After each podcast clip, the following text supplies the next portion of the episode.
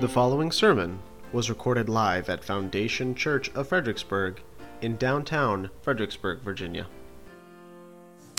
Um, it is a honor to be here with you guys. For those of you who may not know me, my name is John. I'm one of the elders here at Foundation Church. Um, this morning we're going to pick up back in First John. Last week we were going over First John 2. This week will be at the end of First John chapter 2 all the way to the end of chapter 3. So let's pray and ask the Lord that he would help us open up the ears of our hearts to receive his word. Dear Father, we come before you as your children, asking you, Father, to do in us that which we can't do and create in ourselves. Give us ears to hear and eyes to see your truth that is in your word. Help us to believe and help us to, Lord, identify those areas that we need to grow in, those areas that we need to uh, live for you. So I pray, God, that you would work in us and through us to understand your word. In Jesus' name, amen. Open up your Bibles to 1 John chapter 2, verse 28, and we were, we're going to finish up chapter 2, and we're going to go all the way to the end of chapter 3 here.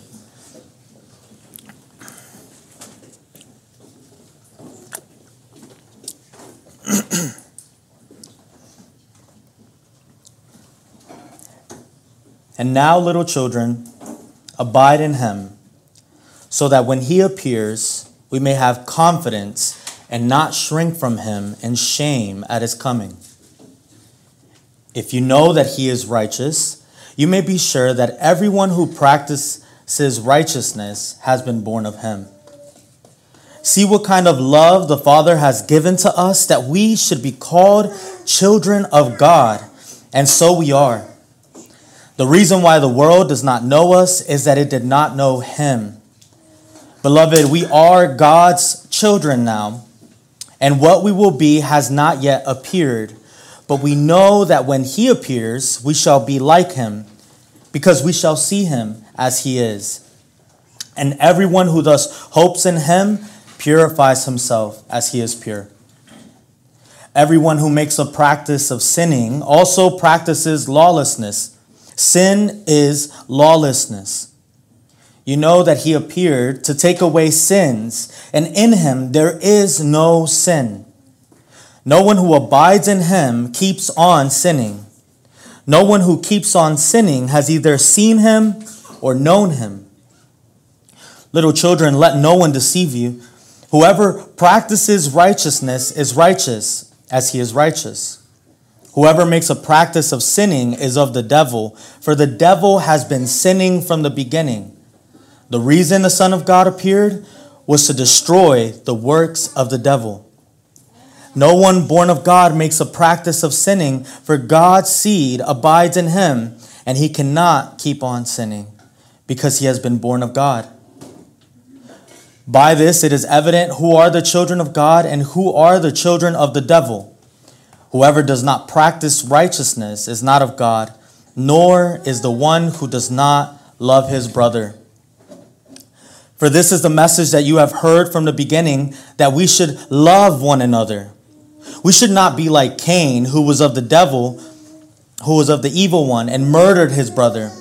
And why did he murder him? Because his own deeds were evil and his brother's righteous. Do not be surprised, brothers, that the world hates you. We know that we have been passed out of death into life because we love the brothers. Whoever does not love abides in death. Whoever hates his brother is a murderer, and you know that no murderer has eternal life abiding in him. By this we know love, that he laid down his life for us, and we ought to lay down our lives for our brothers. But if anyone has the world's goods and see his brother in need, yet closes his heart against him, how does God's love abide in him? Little children, let us not love in word or talk, but in deed and in truth. By this we shall know that we are of the truth and reassure our heart before him. For whenever our heart condemns us, God is greater than our heart, and He knows everything. Beloved, if your heart does not condemn us, we have confidence before God, and whatever we ask, we receive from Him because we keep His commandments and do what pleases Him. And this is His commandment that we believe in the name of His Son, Jesus Christ, and love one another, just as He commanded us. Whoever keeps His commandments abides in God, and God in Him. And by this we know that He abides in us by the Spirit whom He's given us. This is God's Word. Last week, um, in 1 John chapter 2, we covered um, a big stretch of scripture, and it was basically John reassuring us of our salvation in Christ. You see, the Docetists entered, uh, false teachers entered into the congregation and caused doubt to come upon the believers there.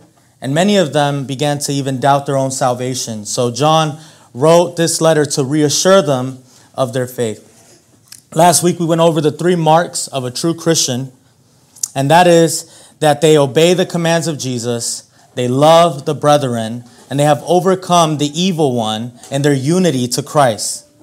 John wants Christians to be confident of where they stand in the family of God. Again, the three marks of assurance are not the things that make us Christians, but instead they are evidences that we have been united to Jesus. They are flowing out of our union to Christ and our sonship with God. This morning, John will dive deeper on what it means for our lives to be transformed by our union with Christ. Our union with Jesus means that we have been born of God. This means that God is our Father and Christ is our brother. This has a significant impact on the way we live our lives. The way we live our lives should now be completely and radically different. Once we were enemies of God, and now we're children of God. And so, John is not only concerned with the assurance of the inward reality that we have become children of God, but now he wants us to be also concerned with the visible manifestation of that reality in our lives. John wants us to exhibit the reality of our union and our righteousness, love, and confidence. Why? Again, not to make us Christians, but in order that Christ and his work would be exalted in our lives and in the world. Our righteousness, love, and confidence is unique because those attributes are now rooted in the gospel of Christ. John will root those three things in the gospel of Christ and in his work. In other words, we show the world that God is our Father and Jesus is our brother through our gospel righteousness, gospel rooted love, and gospel rooted confidence. Why do we need to hear this? Because so often we can forget that the inward realities that we've been born again must be seen in our lives. Too often we can become comfortable in our Christian lives and routines, and we neglect to live the kind of life that Jesus has set us apart to live. A Christian teacher once said that the goal of gospel preaching and gospel counseling is that we should it should comfort the disturbed and disturb the comfortable. If that's the case, then last chapters, uh, John was seeking to comfort those who were disturbed by false teaching and lacking assurance in their faith. But this week, he's trying to prevent us from becoming too comfortable in our assurance of Christ. And he's warning us of getting too comfortable. And so, in this week, it is John saying that the course, uh, uh, that essentially last week he was saying, Of course you are his son. You have your father's eyes. You, you look like him. This is evident. This you are his son. And this week he's saying, now act like him. Act like a child of God. Act like Christ is your brother. And so he will show us the ways that we can live out this truth again in our gospel rooted righteousness, our gospel rooted love, and our gospel rooted confidence. So, the main idea for our sermon this morning is that our union with Jesus and the Father will be made manifested in the way that we live our lives. It is expressed in our gospel rooted righteousness, our gospel rooted love, and our gospel rooted confidence. First, we will start in our gospel rooted righteousness. Christians are called to live righteous lives. We are called to live a righteous life because God is holy. He is a holy God. And in His will for sending Jesus Christ to die for our sins, the purpose of which it wasn't not only to wash us away of our sins and forgive us, but also so that we would be transformed, so that we would be set apart and made holy. So there are two unique qualities of our righteousness and the way that we live our lives in our text this morning, and that is our righteousness is a hopeful one, and the second quality is that our righteousness is a persevering one. First, we will start with our righteousness is anchored in hope. If we read in verse 28 here and at the end of chapter 2, it says, And now, little children, abide in him, so that when he appears, we may have confidence. So it is an expectant hope. Our righteousness is one anchored in hope. We live righteous lives because we know that Christ is coming back. And when Christ returns, we want to not be ashamed or shrink back, but instead we want to be confident when we see him. That should be motivation enough for us to live godly lives. How many of us would like to be confident when the Lord returns? I've heard Piper once say that when he returns, oftentimes when he's seeking to live faithfully for the Lord, whether he's writing a book or loving on his wife, he'll have these godly, holy moments where he will, in his heart, say, Come, Lord Jesus, come now. Our Christian lives, our lives throughout the day, in our in and out with our wives, our children, and all that good stuff, should be marked by a life that is saying, Come, Lord Jesus, come now. When Christ comes back, I pray that he would find us living in a righteous manner. Would he return and find us being patient with our children and loving our wives and saying no to temptation? Christians should live with an expectation that Christ could come back today. He could come back now. How would you live your life knowing if you woke up this morning that Christ was coming back today at 5 p.m.? How different and radical your life would be every day, knowing that Christ could come back at any minute. We do not know the day or the hour, brothers and sisters, but we do know that He can come back at any moment, and our lives should be one that is expecting the return of Christ. And what state will He find you? Will He find you striving for holiness and righteousness? May we live in such a manner that when He returns, we will not shrink back, right? We've all been there as kids Parents say, stay here, obey, I'll be right back. And some of us, me, took that opportunity to act up. Not, not thinking about, hey, my dad could come back at any minute, but rather using that as an opportunity for lawlessness, as John would say. And they always come back at the least expectant time and catch you right in the middle of the act. So that's a warning for children here. live godly lives. Uh, if you're left alone in a room, just know they can come back at any minute. May your parents not find you punching your little brother. so, we should also be hopeful, not only in his return, but also because we know that when he returns, the sins that most beset us will be removed from us, right? In verse 2, here in chapter 3, it says, Beloved, we are God's children now, and what we will be has not yet appeared, but we know when he appears, we shall be like him, because we shall see him as he is.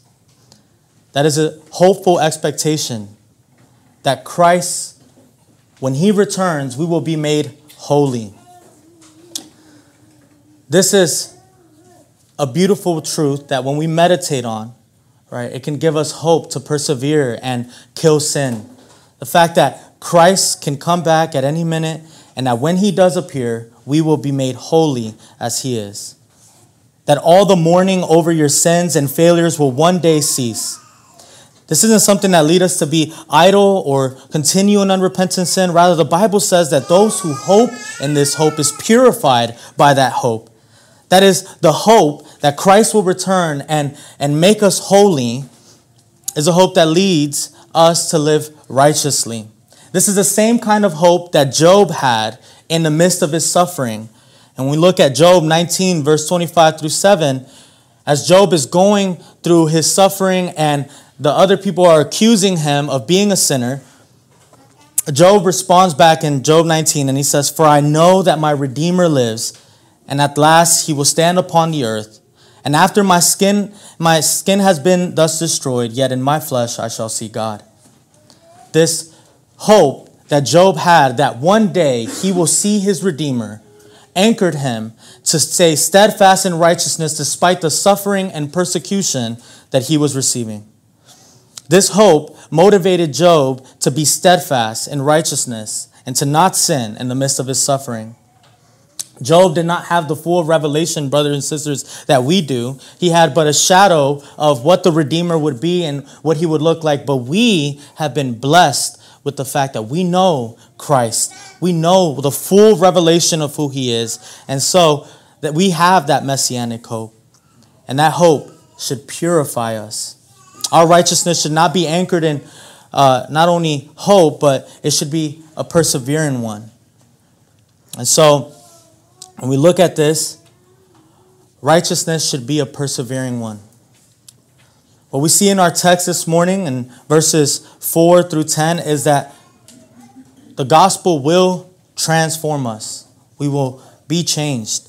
Our righteousness should not only be anchored in hope, but should be a persevering one. That is, that we should be marked by a continual repentance from sin and a progressive growth in holiness. Our righteousness should not be stagnated, it should not plateau. We're either growing in grace or declining in sin. Brothers and sisters, be growing in grace. Christians should not be marked by the same sin for the last 10, 15, 20 years. We have been given power and victory over our sin. One of the reasons that Jesus died was so that we would have victory over the power of sin. The believer in Christ has the capability to say no to sin. Prior to knowing Christ, you were enslaved to sin, you were in bondage to it. Sin said, Jump, you said, How high? But Christ has granted us victory over sin. We no longer submit to the yoke of slavery of sin. We are now set free by a greater law, a greater law of Christ to love and to obey him. Here it says that no one who abides in Jesus keeps on sinning. John is not saying that believers do not sin. He starts out his letter with saying, Brothers and sisters, you have an advocate with the Father. If you confess your sins, he is faithful and just to forgive you. So, John is not saying that believers do not sin, but rather that believers will be marked by a continual victory over their sin. What John is saying here is that believers cannot make a practice of sinning. He actually says that to practice sin is lawlessness, and then he says that to be lawless is to be of the devil. He is saying those who abide in Jesus cannot make a practice of sinning because Jesus came to destroy the works of the devil. Those works of Satan that had power over us before no longer has power over us now. Christians now live a life of righteousness because we have become righteous. How do we know whether we're righteous or lawless? A good way to know is do you love the commands of Christ? Are you eager to submit to them? Are you eager to obey Jesus? Do you see the commands of Christ as a blessing to you? Or do you see the commands of Christ as a burden or a chain to keep you back from the things that you really want to do, the things that you've deceived yourself into thinking that would make you really happy? That means Christians can now live a life marked by freedom. We now have freedom from strongholds and addictions and all those things that once oppressed us we are free to now live a life of righteousness unto God. What sins do you find yourself returning to this morning? What sins do you see in your life that you have not been able to overcome? When Jesus in his ministry was healing a bunch of folk, there was a man by a pool and he had all these reasons why he couldn't get to the pool when it would stir up to be healed. And Jesus asked him, Do you want to be healed? It's one of the few times in Scripture that we see Christ asking if someone actually wants to change, someone actually wants to be healed. Christ is asking you this morning, those who are troubled by besetting sins, do you want to be free? And if so, get up, take up your bed, and walk. Christ has now given you the power and the freedom to overcome sin and to be changed. So, first thing that John tells us to do, right, in the beginning of First John is confess it. Confess your sin to God. If you're struggling with besetting sins today, confess those sins to God. Make them known. We do this every Sunday when we gather together in the prayer of confession and assurance. We confess those sins to God, but make that a practice and a habit in your own life. Every morning, wake up, confess your sins to God. Every evening, before you go to bed, confess your sins to God. Christians ought to be confessing Christians, but also confess your sins to each other.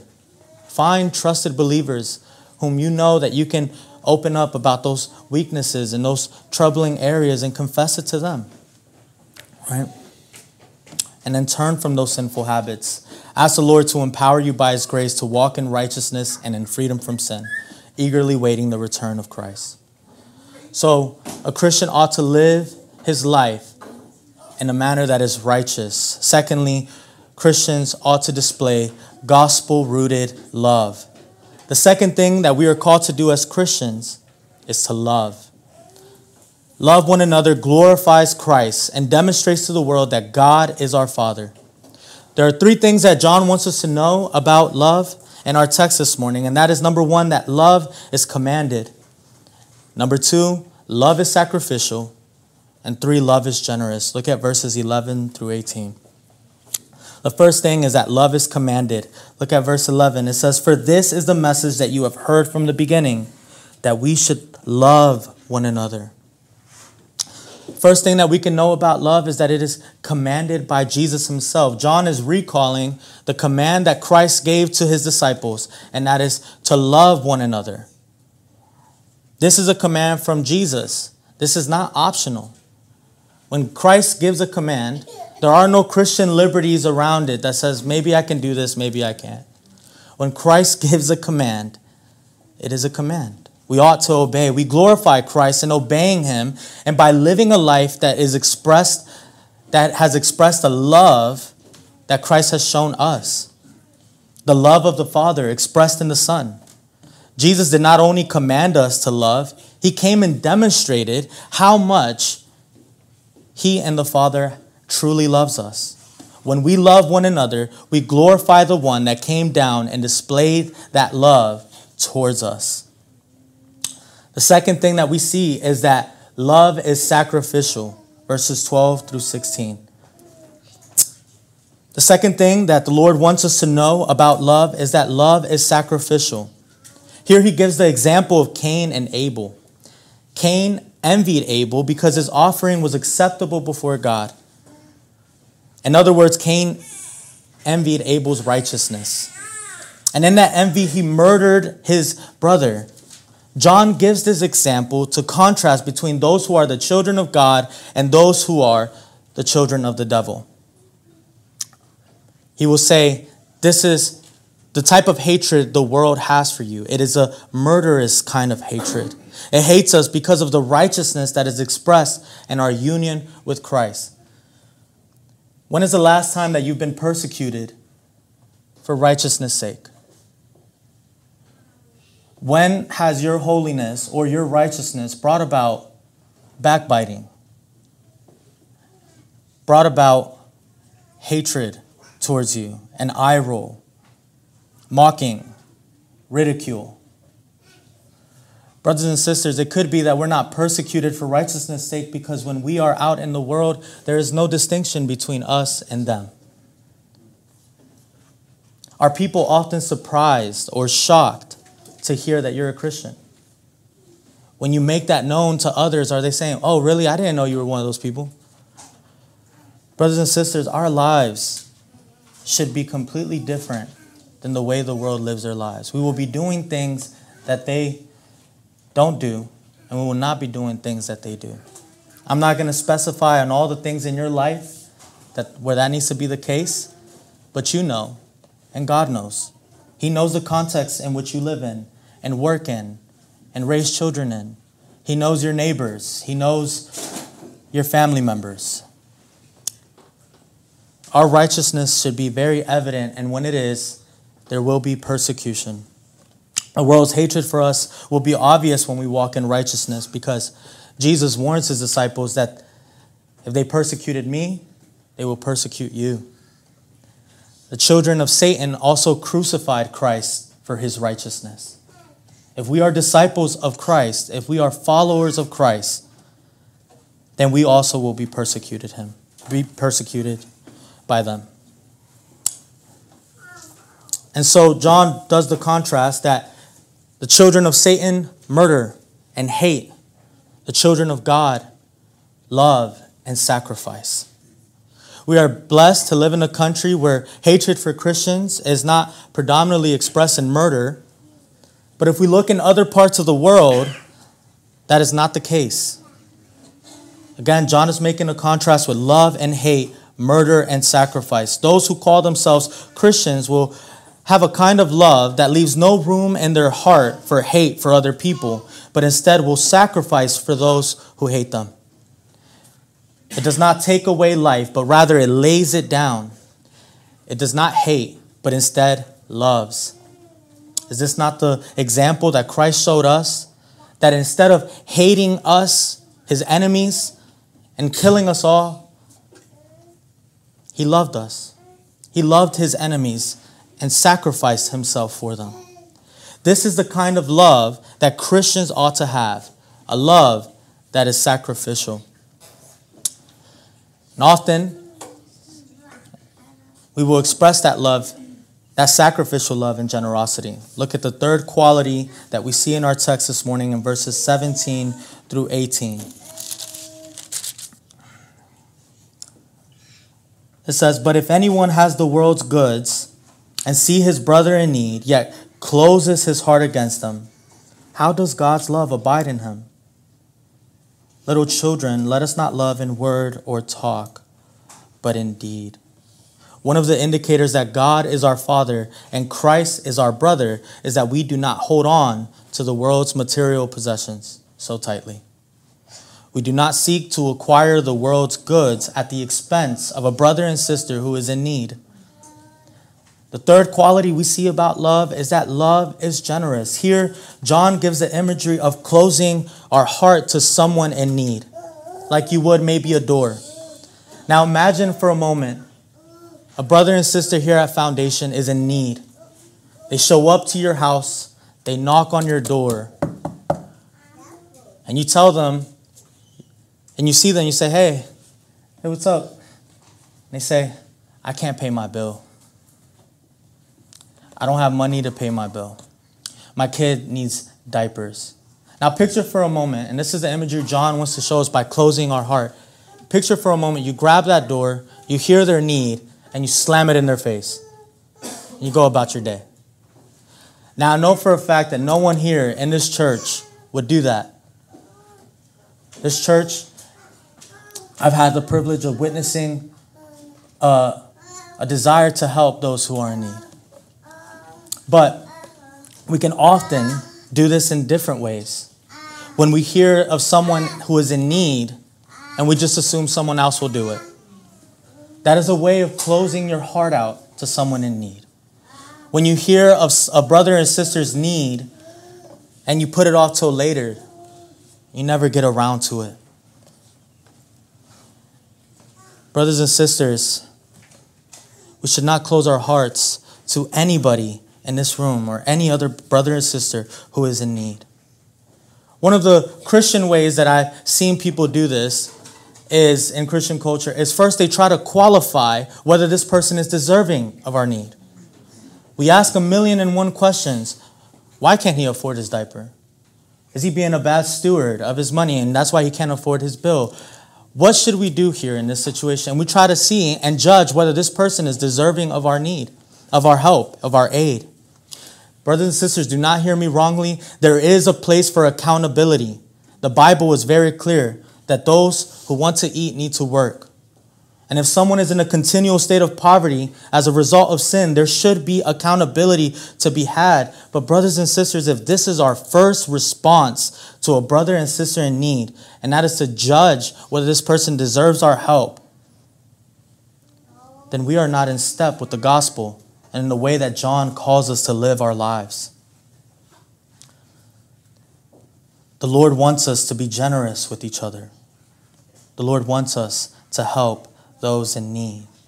Christians are called to live a life of generosity because God is a generous God. Look how God has been generous to you. We were naked in our sin, and Christ robed us in his righteousness. We were spiritually thirsty, and God gave us rivers of living water in Christ. We were blind and could not see. But yet, God sent his Son. He emptied himself of all the riches of glory and came down so that we could be filled, we could be robed, we could be helped. We are called to be generous because we worship a generous God who did not spare his own Son. We're also called to be generous because Jesus identifies himself with the poor.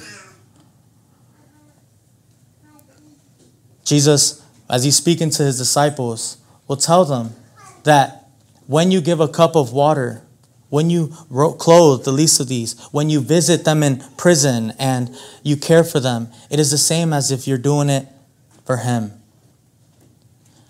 And so, our love should be marked by gener- gospel rooted generosity. Our love should be one that gives to others who are in need. Thirdly, our lives as Christians should be marked by gospel rooted confidence.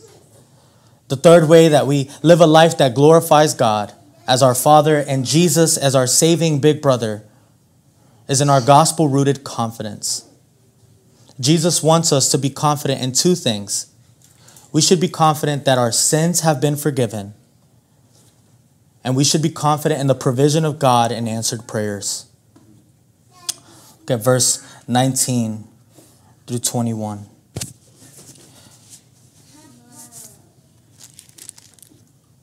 It says, By this we shall know that we are of the truth and reassure our hearts before Him.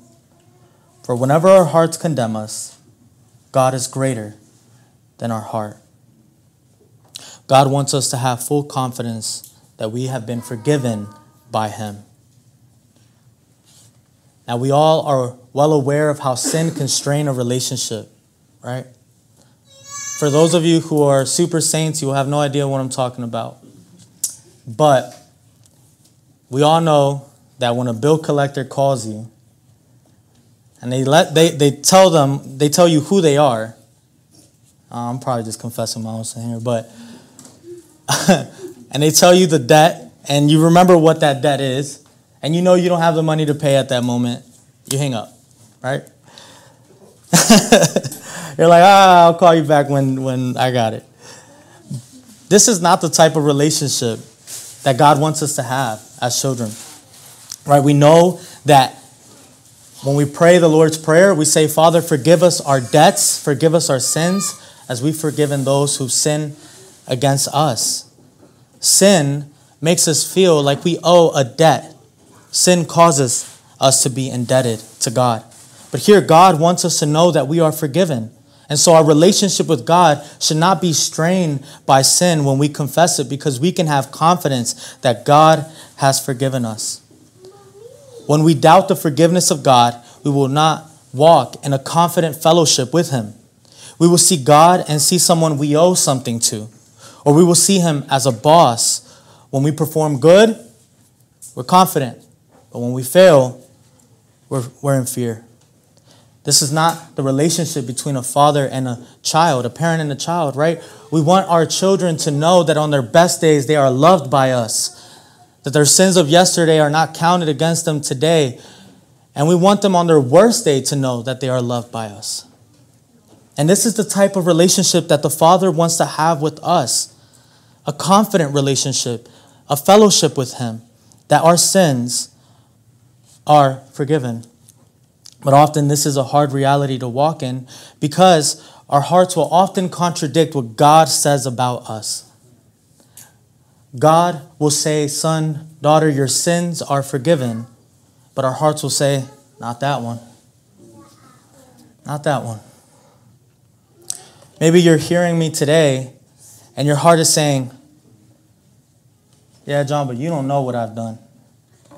You don't know how bad it is, how bad the addiction is, how bad the temptation is. You don't know. Maybe mothers here with mom guilt can resonate how hard and heavy that guilt can often be. Even Christian mothers who know the truths of the gospel will sometimes doubt the forgiveness that God has given them because of the guilt. They may say, You don't know all the ways that I've hurt my child, all the ways that I potentially have damaged them in the future. Husbands, you may say, It's bad, man. I really screwed up. Brothers and sisters, I may not know the depths of your shame and guilt, but God does. Here in our text, John says God knows everything. He knows the depths of your failures and depravity. He knows all the way your sins have hurt others and offended him, and yet he forgives us. When we understand the truth of God's omniscient, that is, he knows everything, and his forgiveness, that he knows all and has forgiven all, then our hearts will no longer condemn us. And when that happens, we will have confidence before God. Look at verse 21. It says, Beloved, if our hearts does not condemn us, we have confidence before God. This is the type of confidence that God wants us to have that we have been forgiven, that He knows everything, yet has forgiven everything. And with this kind of confidence, we can come before Him boldly before the throne of grace and pray. The Christian life should be marked with confident prayer, a confident prayer that God will answer us. That everything we ask, look at it, verse 22, and whatever we ask, we receive from Him because we keep His commandments and do what pleases Him. And this is His commandment that we believe in the name of His Son, Jesus. Our confidence before God should lead us to prayer. And the confidence that all we ask of Him, He will provide. This is the same confidence that John uh, in his gospel will say that Jesus talks about, right? In John 11, 41 and 42, and John 14, he says that whatever we ask the Father, He will give. When we are confident that our sins are forgiven and we have a desire to live a life in step with His will, we can be confident He will give us whatever we ask because whatever we ask will be attuned to His will. This is a passage that false teachers often will capitalize on. And they will say, whatever we ask means that God will give me a Lamborghini if I ask Him. That God will give me a crazy sneaker closet. that God will give me a huge platform that God will give me prosperity, health, and wealth. This is why it is important for us to know what the will of God is. The focus that John has when he says that whatever we ask of God, he will give is around the will of God, not the worldly desires of man. Our desires should be centered around the will of God. This is why it is important that we know and we discern the will of God for our lives. We can know that by knowing His Word. Look at Christ. Look at the manner in which He prays. Look at what He is asking for when He prays. Look at Paul's prayers when you read the epistles and the things that he asks for. Look at the Psalms 150 chapters of prayer and songs that can inform us of the way that we ought to pray and reveal to us the will of God for our lives. Look at the purpose of their prayers. Our prayers and request, requests should be informed by Scripture because it is in the Scriptures that we can know the will of God for our lives. And in knowing the will of God, we can live in a manner that expresses our union with Him. And so, brothers and sisters, to wrap up, our lives as Christians should and will look different than the world. Our lives as Christians should demonstrate the visible, our lives should demonstrate visibly the invisible realities that we are now united to Jesus and have become children of God. Our lives will manifest a gospel rooted righteousness, a gospel rooted love, and a gospel rooted confidence. Just three words of application before we end here. And it says here, the word of application this, this morning, brothers and sisters, that Christians should live a life of righteousness. Pay attention to what you say yes to and what you say no to. Be willing to say no to anything that does not align with the will of God. And be bold to say yes to obey the commands of our Lord, despite any opposition, and hate that you may get. Secondly, brothers and sisters, let us love one another faithfully. Let your marriages, parenting, friendships be marked by love. Forgive those you need to forgive, give to those in need. And finally, brothers and sisters, remember the gospel. Let that fuel your righteousness, love, and confidence. Despite their difficulty, this is how God wants us now to live. Not by our own strength, but by the grace that He has given us in the gospel. Remember that the blood of Jesus not only washes you from sins, but frees you from its power so that you may live for Him. Look to His righteousness applied to you. Look at His love made known to you in His sacrifice. Look to his confident hope that with the hope that was set before him, he endured the suffering of the cross for you. Let this be the anchor by which we live righteously for God. Let's pray. Dear Father, thank you for your word. Thank you, God, that you assure us that we are your children and you've given us the privilege to live like it. With the hope, Lord, that one day, one day, God, we will be made like our big brother Christ. We will be made holy pure as he is pure. And so help us, God, empower us by your grace to live that kind of life, to live for you boldly in the world that hates you, despite any opposition that we may get. Help us to love one another, despite its difficulty, to practice Christian generosity and, and charitableness with one another. Father, help us to be confident where we stand before you and live in a confident way. In Jesus' name. I pray. Amen.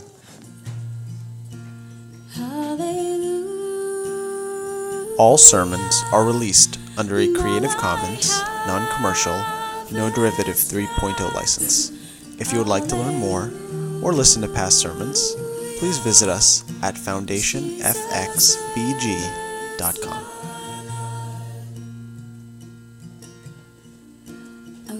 once was lost in darkest night, yet thought I knew.